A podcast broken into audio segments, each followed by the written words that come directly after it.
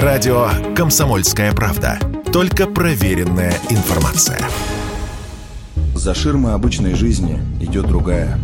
В ней есть мы и есть они. Все они думают, что смогут скрыться. Идет к перекрестку. Наша задача – следовать за ними по пятам.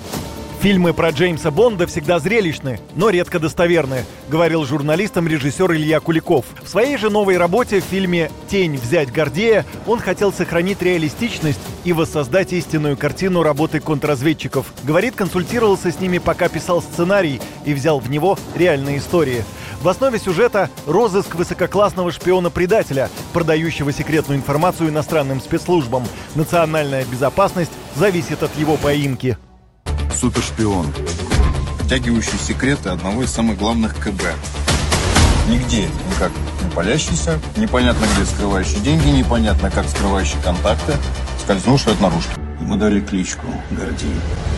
Парни, я все понимаю, но с ним поаккуратнее. Поймать Гордея должен молодой разведчик Вадим. Его роль исполнил 28-летний актер Олег Гаас. Главного злодея сыграл Филипп Янковский.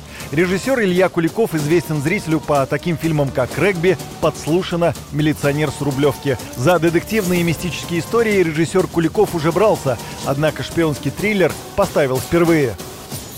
Операция – это я. И она продолжается. Изначально премьера ленты «Тень взять Гордея» намечалась на начало ноября. Однако буквально на днях стало известно о переносе. Показывать фильм в кинотеатрах начнут 8 декабря. Юрий Кораблев, радио «Комсомольская правда».